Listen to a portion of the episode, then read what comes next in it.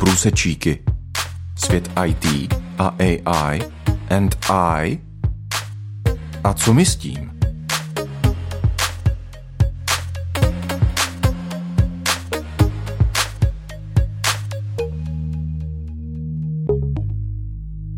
Milí posluchači, vítám vás u pořadu Průsečíky, který právě začíná na Rádiu 7. Od mikrofonu vás zdraví moderátor Petr Matoušek. Průsečíky jsou pořad o umělé inteligenci a jejím vlivu na naši společnost a život člověka.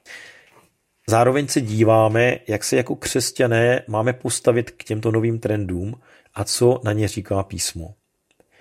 I když biblická doba byla na první pohled zcela jiná než dnešní náš moderní svět, tak při hlubším pozorování vidíme, že spousta problémů, které jsou pod povrchem, se ani po takové době nemění, bez ohledu na technickou vyspělost současné civilizace.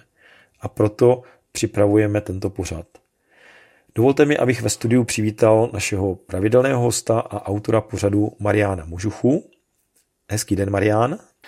Ďakujem, Peter, a takisto prajem pekný deň aj našim poslucháčom. Dnešní téma se bude zabývat regulací umělé inteligence a také toho, jaké požadavky vyžaduje používání umělé inteligence pro firmy a organizace, které ji zapojují do výroby a nebo řízení v nějaké větší míře. Marian, říká se, že když jde o peníze, všechno ostatní jde stranou, což ovšem zahrnuje i bezpečnost systému proti zranitelnostím či útokům. To se týká i umělé inteligence. Jak, Marian, vnímáš oblast bezpečnosti a regulace umělé inteligence v praxi? No v praxi sa vlastne tomuto, tomuto sloganu všetko naozaj podriaduje. Všetko ide ako keby cez peniaze. Aj keď je to e, veľmi tvrdé, čo som povedal, e, žiaľ je to tak, že aj pri reguláciách, aj pri bezpečnosti alebo posilnení bezpečnosti tých samotných modelov generatívnej umelej inteligencie, alebo pri ich používaní a nasadzovaní a tak ďalej, stále tá bezpečnosť naozaj pokrýkáva. A častokrát je to práve o tom, že nemôžeme si dovoliť eh, príliš veľa do toho investovať, lebo tým pádom potom vlastne si ukrajujeme zo svojho vlastného zisku.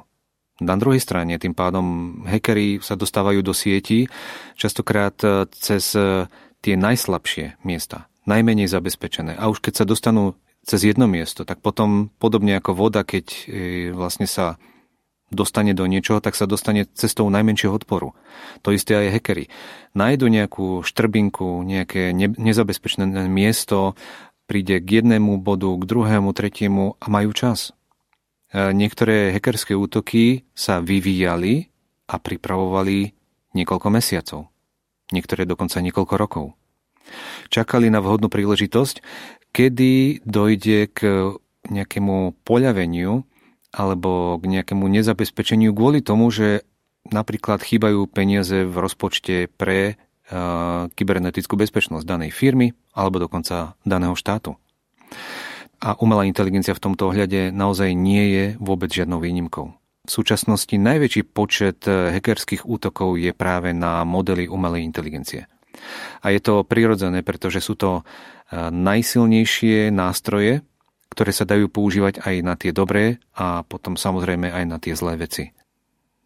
No a práve v oblasti security, v oblasti bezpečnosti vidno, že tam ako keby existovali tzv. dvoje nožnice.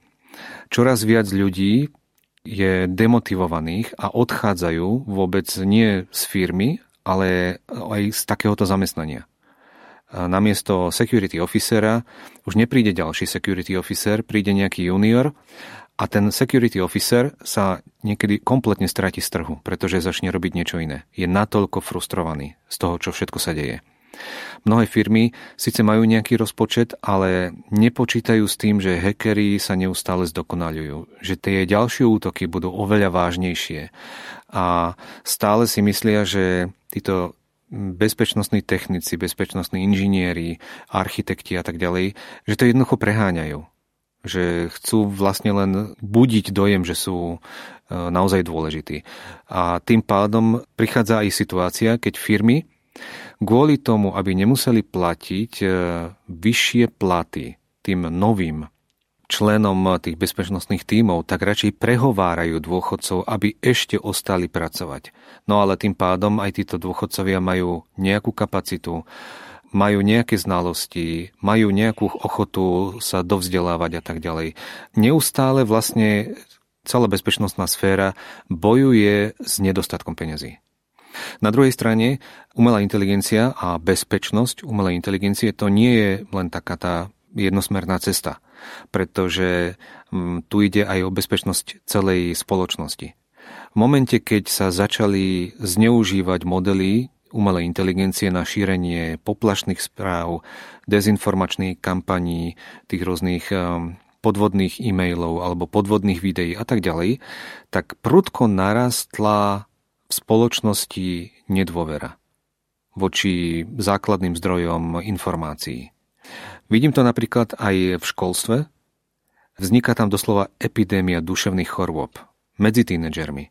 A táto epidémia sa začala zhruba niekedy okolo roku 2012, keď tínedžeri začali vymieňať tie svoje staré tlačidlové telefóny za smartfóny tie, ktoré potom v podstate začali dominovať e, na uliciach, e, v rozhovoroch, e, vlastne mali tú obrovskú funkcionalitu a za tým potom išla epidémia hlúpych sociálnych sietí, ako je Facebook, Instagram a tak ďalej. Potom v súčasnosti prichádza k fenoménu, ktorý niekto nazval, že je to fenomén chatbotov, čo len umocnilo ďalšiu a ďalšiu e, takúto depresívnu scénu. A to hovoríme o bezpečnosti, ktorá teraz nie je vyslovne počítačová, ale to je o našej vlastnej duševnej hygiene. To je o duševnej hygiene našich rodín, kde vlastne ľudia sa do seba zatvárajú, vytvárajú si virtuálne priateľstva nie občas, ale dochádza k veľmi extrémnym situáciám, kde tínedžeri sa dostávajú na hranu, za ktorou je už len kúsok prichádzajú hromadné samovraždy, prichádzajú seba poškodzovania, dochádza k situácii, keď e, umelú inteligenciu mnohí tínedžeri sa snažia využívať na to, aby zamaskovali svoje kriminálne správanie voči rodičom v škole, na ulici a tak ďalej. Dokonca sa uvažuje o tom, že na to, aby sa toto skutočne zastavilo, bude potrebné, aby každý jeden, kto prichádza na internet, sa musel automaticky identifikovať e, plným menom. Aby bolo tým pádom jasné, kto útočí, alebo e, kto naozaj e, nejakým spôsobom ohýba informácie o sebe. Znamenalo by to zároveň aj to, že sa nemôže skryť pred orgánmi činnými v trestnom konaní a tak ďalej. A to všetko, vlastne keď si zoberieme do bezpečnosti, vidíme, ako umelá inteligencia naozaj zmenila tento svet. Pretože vidíme obrovské množstvo mm, tzv. hejtu, nenávisti, ktoré častokrát šíria ľudia, mm, ktorí sú sami pod vplyvom nejakého šikanovania, ktorí sa potrebujú vyventilovať. A na základe spustenia nejakého virálneho videa alebo nejakého veľmi nebezpečného textu, mailu, SMS-ky, nejakého tweetu a tak ďalej, vytvoria vlastne ako doslova vlnu ďalšej nenávisti voči konkrétnej osobe, konkrétnemu politickému hnutiu, konkrétnemu názoru a tak ďalej, až to prerastie do situácie, kde vlastne celá tá spoločnosť je rozhýbaná na základe emotívneho, neracionálneho správania sa jedného konkrétneho človeka. A tým pádom vlastne tá umelá inteligencia, ktorá toto umocňuje, či chceme, či nechceme, pretože aj umelá inteligencia pracuje spôsobom, keď je napríklad zapojená do generovania zisku pre sociálne siete, pomáha vytvoriť e, vyšší záujem. Ale ten vyšší záujem nie je myslený v tom dobrom zmysle, ale je to akýkoľvek záujem. Či je to niečo extrémne pozitívne, alebo nie, je to niečo extrémne šokujúce. Jednoducho, v momente, ako to vyvolá záujem, automaticky tým pádom tá umelá inteligencia to ešte viac rozšíri. Kvôli tomu vlastne naozaj bude potrebné veľmi intenzívne a veľmi rýchlo regulovať umelú inteligenciu podstatne viac, ako sa donedávna hovorilo. V dnešních průsečících se bavíme o zabezpečení umělé inteligence, o její regulaci i o tom, že eh, to stojí peníze, které většinou ty firmy nechtějí do toho vkládat a přináší to samozřejmě své důsledky. Pojďme se podívat na tu otázku ještě z jiného pohledu. Pokud chce firma zavést umělou inteligenci do výroby, jak jsem říkal na začátku, jaké požadavky v té oblasti bezpečnosti i v jiných oblastech to znamená, na co se ta firma má připravit? No, a samotné uvedenie nejakej bezpečnostnej politiky je úloha veľmi komplikovaná, pretože ak tá firma ešte nemala žiadne skúsenosti s uvádzaním alebo s nejakou zhodou v prípade nejakých bezpečnostných certifikátov, bezpečnostných e, nariadení a tak ďalej, bude to mať veľmi ťažké. Ak už nejaké skúsenosti má, dá sa na tom stávať. Dá sa povedať aj to, že tak ako pre každú firmu sú vlastne povinné predpisy bezpečnosti pri práci, e, v Slovenčine to má skratku BOZP, Tie sú povinné, všetky firmy to majú mať, ale žiaľ, častokrát sa obchádzajú, pretože na papieri sú, ale v realite niekedy jednoducho nie. Aj v prípade tej IT bezpečnosti alebo bezpečnosti okolo umelej inteligencie firma si môže vybrať. Buď niekoho najmä a dá mu plnú dôveru bez ohľadu na to, aký bude rozpočet alebo aké budú nároky finančné, urobte mi to tak, aby to bolo bezpečné. Pretože nechcem potom v budúcnosti platiť veľmi vysoké penále, prípadne ísť do väzenia kvôli tomu, že som niečo podcenil. Druhým spôsobom môže byť, že tá firma povie, ja potrebujem len papier. Urobte mi to tak, aby to naozaj vyzeralo na papieri všetko v poriadku, ale ja to potrebujem čo najlacnejšie. V takom prípade samozrejme tá firma častokrát na základe už tých existujúcich postupov, čo bolo kedysi, či išlo o rôzne certifikáty na bezpečnosť, či, či to išlo o certifikáty pre ochranu alebo súkromie dát, to známe GDPR. Vždy to išlo o prístup, ako sa tá firma jednoducho rozhodla. Prípadne si to mohla urobiť kompletne sama, ale vždy išlo o to, že na tom konci až, až na úplnom konci sa rozhodlo a zistilo, že či to naozaj tie úvodné investície sa oplatili a väčšinou sa oplatili veľmi dobre. Takže podceňovanie, podceňovanie práve týchto bezpečnostných rizik sa veľmi rýchlo vymstí. Musíme rátať aj s tým, že existuje umelá inteligencia a tzv. ľudská kreatívna naivita tak by som to nazval. Je to ignorovanie bezpečnosti kvôli nejakým iným cieľom. To znamená, chcem niečo rýchlo. Alebo chcem to tak lacné, lebo potrebujem na tom veľa zarobiť a potom mi to už je jedno. No ale žiaľ je tak, že až 90% všetkých eh, rozhodnutí v IT eh, je vlastne len obyčajným kompromisom. A tým pádom sa dostávame do situácie, že to, čo sa deje dnes v IT, v tom štandardnom IT, sa úplne automaticky prenáša aj do bezpečnosti ohľadom umelej inteligencie. Nehovorím teraz o tých e, top firmách, ktoré si veľmi dávajú záležať na tom, aby bezpečnosť ich produktov bola vždy na prvom mieste. Hovorím o 80, možno 90 ďalších firiem, ktoré sú pod týmto rebríčkom, ktoré bežne človek nevidí, ale potom neskôr sa dozvie o nich v novinových článkoch, eh, že ich produkty boli napadnuté alebo prostredníctvom ich produktov. Potom eh, hackeri dokázali odsudziť eh, dáta mnohých ďalších veľkých firiem. Takže tá situácia nie je vôbec rúžová a regulácie alebo bezpečnostné nejaké nariadenia ohľadom bezpečnosti umelej inteligencie sa niekedy dokážu obísť.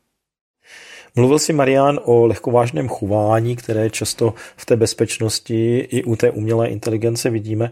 Jakým způsobem toto můžeme změnit? Samozrejme, prvá línia každej obrany aj ohľadom kybernetickej bezpečnosti umelej inteligencie je človek. Dokonca sa hovorí, že existuje tzv. zlaté pravidlo, že až 30% všetkých incidentov je priama ľudská chyba.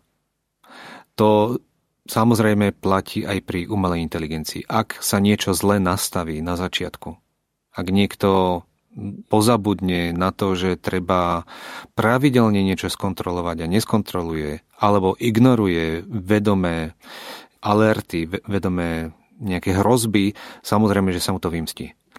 Ďalšia ale vec je, že častokrát e, človek e, ide do nejakého vedomého rizika ako bežný užívateľ s tým, že však nejako sa mi to prepečie.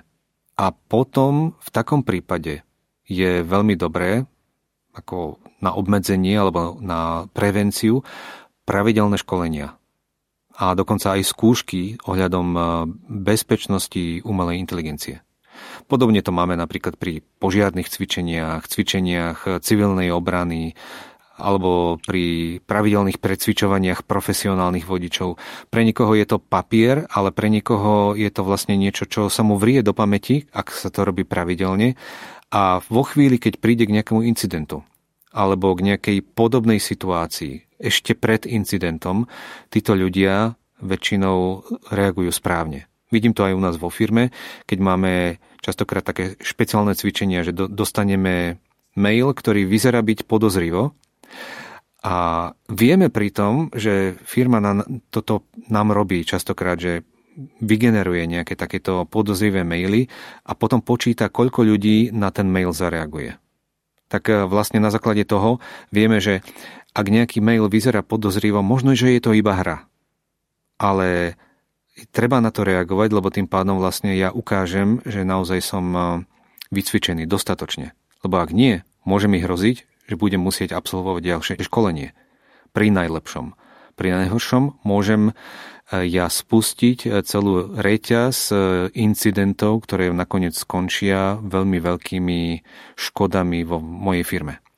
Takže školenia sú veľmi dôležité. A potom, akýkoľvek nejaký problém sa vyskytne vo firme alebo v nejakej inej vedľajšej firme, ktorú dobre poznáme. Dôkladné oboznámenie sa s tým, čo sa presne stalo a ako sa tomu mohlo zabrániť, je takisto veľmi užitočná vec. Ľudia sa častokrát učia na vlastných chybách. Sú ľudia, ktorí samozrejme sa nevedia naučiť ani na vlastných chybách, ani na iných chybách a opakujú tie chyby znovu a znovu a znovu. Ale väčšina ľudí sa dokáže naučiť už na tých chybách druhých. Čo sa týka samotnej bezpečnosti umelej inteligencie, do toho pristupuje samozrejme množstvo ďalších faktorov. Jeden z nich je, že napríklad v takej Číne existuje obrovský tlak na to, aby umelá inteligencia toho generatívneho typu bola čo najúspešnejšia e, v danej firme, aby splnila všetky zadania projektu, ktorý samozrejme vo väčšine prípadov je vládny a tak ďalej, vtedy sa nehľadí na nejakú bezpečnosť. Tam ide hlavne o to, aby prišlo sa k nejakému úspešnému záveru, úspešnému zdokumentovaniu nejakého výsledku. Ale ak je motorom všetkého len peniaze, sláva, moc, tak to môže skončiť veľmi, ale veľmi zle. Niekoľko takýchto veľmi neúspešných e, projektov e, pozbierali dokonca samotní čínsky veci a napriek tomu, že to bolo uverejnené v čínskych e, vládnych médiách, bolo to označené ako, ako varovanie pre tých, ktorí chcú nejakým takým podvodným spôsobom ako keby podkopať základy štátu a vlastne míňať peniaze na to, čo vlastne nikdy nebolo vygenerované. S tými závermi celkom by som aj súhlasil až na to, že Čína v súčasnosti sa snaží vytvoriť e, úplne nový typ e, umelej inteligencie, takže implementuje čipy do mozgu, do tela. Bez ohľadu na to, aké sú nejaké zdravotné rizika, aké dôsledky to bude mať potom pre to ľudské telo. Pretože pre nich nie len e, duševné vlastníctvo nič neznamená, ale ani duševné alebo fyzické zdravie jednotlivca.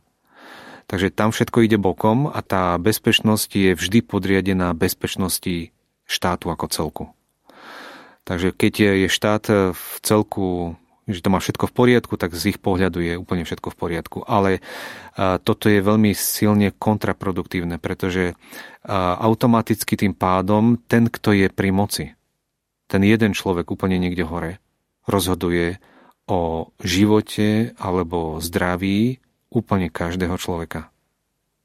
Pretože v momente, keď nejaký produkt bol vyvíjaný s ignorovaním akýchkoľvek bezpečnostných štandardov, keď je implementovaný masívne e, v celej populácii, teraz hovoríme o Číne, automaticky tá jedna chyba, ktorá bola dovtedy malá, multiplikovaná na každého jedného zamestnanca štátneho napríklad, alebo každého dospelého jedinca, môže znamenať obrovitánsky problém do budúcnosti. Zdravotný a tak ďalej a tak ďalej. A vždy naozaj ide potom aj tá dobrá stránka umelej inteligencie kompletne bokom pretože rozhodujú sláva, moc a peniaze. Toto sú vlastne tri ako keby body, ktoré vidíme aj e, v Biblii. E, Satan, keď e, pokúšal pána Ježiša na púšti, ukázal mu slávu všetkých kráľovstiev. A ponúkal, že tú všetku slávu, všetky tie kráľovstvá pánu Ježišovi dá, ak sa mu pokloní. Ale to poklonenie by znamenalo, že sa mu pán Ježiš kompletne plne podriadil a podriadil by sa vlastne tomu zlému. Toto by sme si mohli zobrať e, ako aj veľmi také dobré a užitočné varovanie. Pán Ježiš sa nepodriadil, pretože väčšie hodnoty sú viac než nejaký zážitok alebo prospech z niečoho. Či už ide o prospech z nejakých investícií, prospech z umelej inteligencie. Duchovné a väčšie hodnoty sú nadradené nad e, dočasné a materiálne veci. Vrátanie nejakého technologického pokroku, umelej inteligencie a tak ďalej.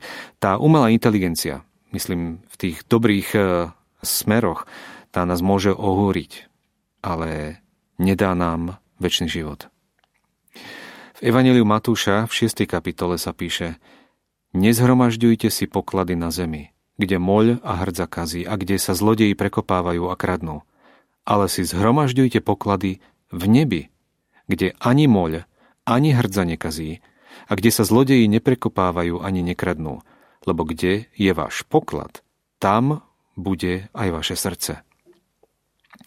V prvom liste Korintianom v 3. kapitole lebo múdrosť tohto sveta je bláznovstvom pred Bohom – je napísané On chytá múdrych v ich chytráctve.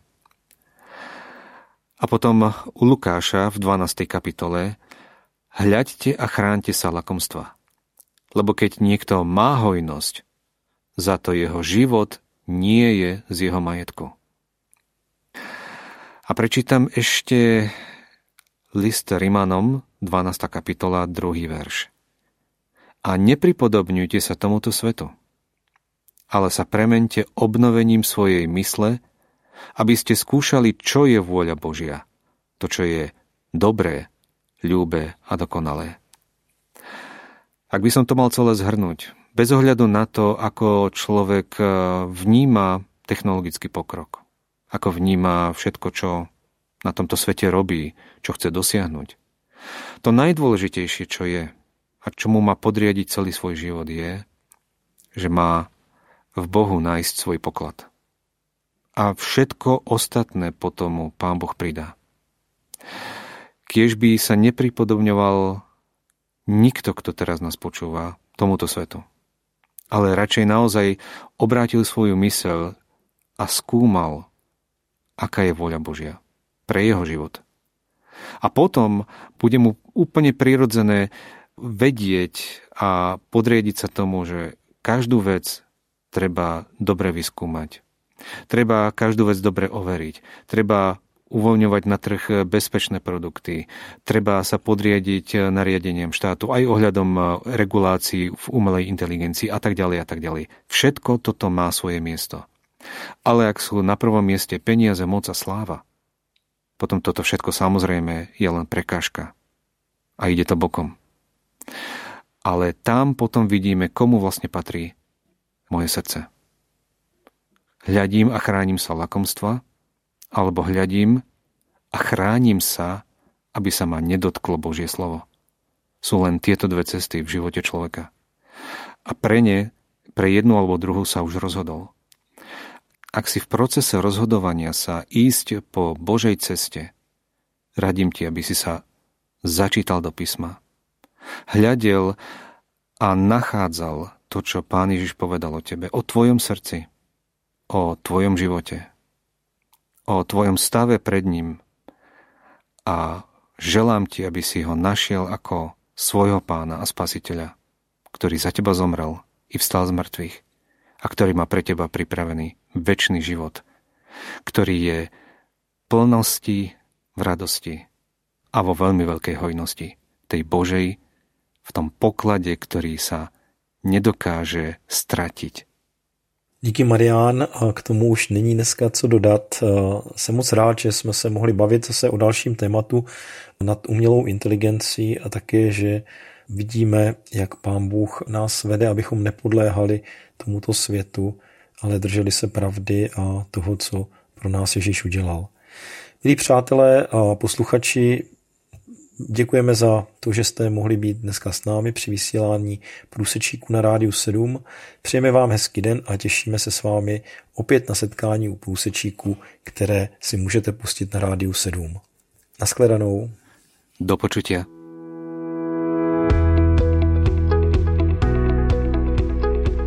Podcast Průsečíky vznikl na rádiu 7, které žije z darů posluchačů. Pokud nás budete chtít podpořit, budeme rádi.